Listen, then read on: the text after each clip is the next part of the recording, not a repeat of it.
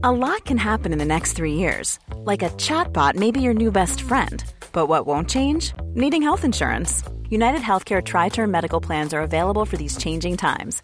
Underwritten by Golden Rule Insurance Company, they offer budget friendly, flexible coverage for people who are in between jobs or missed open enrollment. The plans last nearly three years in some states, with access to a nationwide network of doctors and hospitals. So, for whatever tomorrow brings, United Healthcare Tri Term Medical Plans may be for you. Learn more at uh1.com.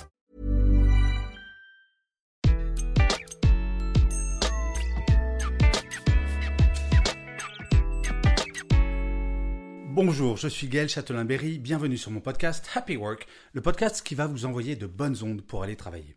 D'ailleurs, si vous aussi, vous voulez m'envoyer de bonnes ondes et m'encourager à continuer Happy Work, n'hésitez pas à mettre des étoiles, des pouces levés, des commentaires ou à vous abonner à Happy Work sur votre plateforme préférée. Ça, c'est mon Happy Work à moi.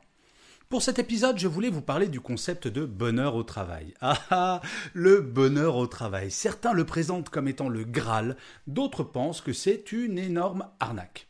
Je ne vais pas vous mentir, l'expression même de bonheur au travail me fait dresser les cheveux sur la tête. Comment pourrais-je trouver au travail quelque chose après lequel je cours depuis toujours dans ma vie personnelle? J'aime beaucoup la définition du bonheur que donne Saint Augustin. Le bonheur, c'est continuer à désirer ce que l'on possède. Lors de mes conférences sur la bienveillance et le bien-être au travail, je pose souvent la question suivante.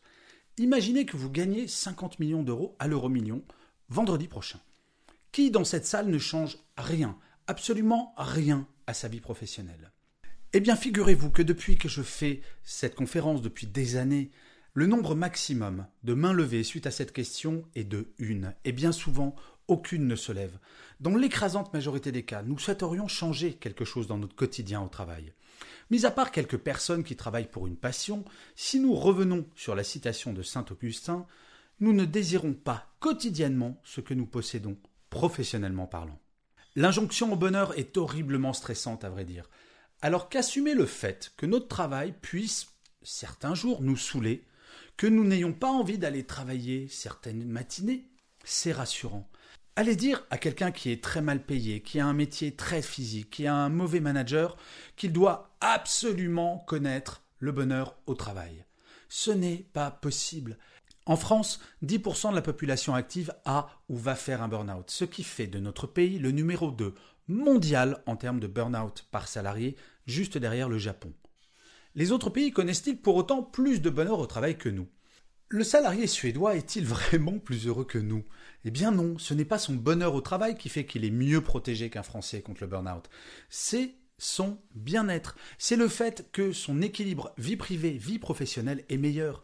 Le salarié suédois, qui a un travail qui est saoulant, qui est difficile, et même s'il a un manager qui n'est pas bon, quel que soit ce salarié, sa journée de travail se finira à 16h30, maximum 17h. La problématique n'est pas le travail en tant que tel, mais la place qu'il occupe dans notre vie. L'injonction au bonheur professionnel peut nous faire passer pour des gros losers.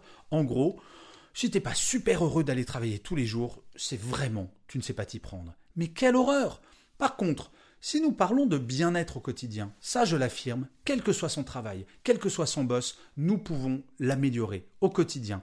Et même dans le cas où notre entreprise n'en a que faire.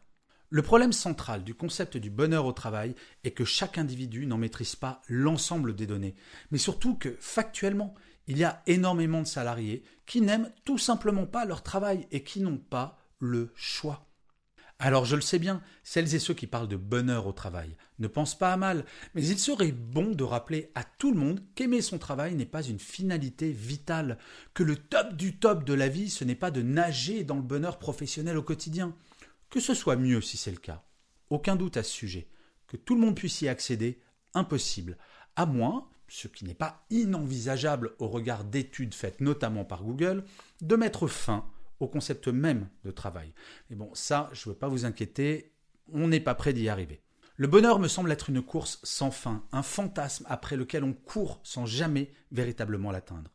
Se contenter de ce que l'on a, s'en satisfaire et optimiser son bien-être et éventuellement trouver une forme de bonheur professionnel, ça me semble être très réalisable à très court terme. Et ce n'est pas manquer d'ambition que de dire ça.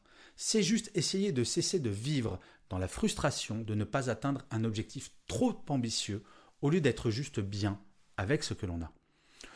Le bonheur est une quête, le bien-être un état. Alors le bonheur au travail est peut-être une réalité que l'on peut atteindre, mais au lieu de se stresser pour quelque chose qui arrivera peut-être demain, est-ce qu'il ne vaut pas mieux faire en sorte que dès aujourd'hui mon bien-être s'améliore? C'est exactement comme avec la théorie de l'escalier. Selon moi, le bonheur au travail est tout en haut d'un gigantesque escalier de 10 000 marches. Et c'est assez déprimant de considérer la distance qui me sépare du haut de cet escalier. Le bien-être, ou plus exactement le mieux-être, mot que je préfère, commence dès la première marche. Et monter une marche après l'autre, ça, nous pouvons toutes et tous le faire. Certains arriveront peut-être en haut de l'escalier, et tant mieux pour eux. Mais pour tous les autres, ce n'est absolument pas grave tant que vous avez décidé de commencer l'ascension avec enthousiasme. Et je finirai comme d'habitude cet épisode par une citation. Pour celui-ci, j'ai choisi une phrase du Dalai Lama qui disait L'homme me surprend. Il sacrifie sa santé pour gagner de l'argent, ensuite il sacrifie de l'argent pour recouvrer sa santé. Et il est si inquiet pour l'avenir qu'il ne profite pas du présent.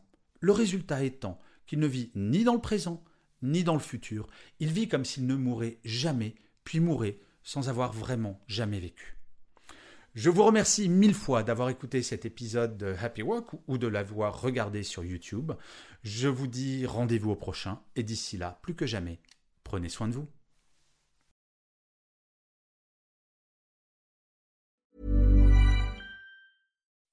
When you make decisions for your company, you look for the no-brainers. If you have a lot of mailing to do, stamps.com is the ultimate no-brainer. Use the stamps.com mobile app to mail everything you need to keep your business running with up to 89% off USPS and UPS. Make the same no-brainer decision as over 1 million other businesses with stamps.com. Use code program for a special offer. That's stamps.com, code program.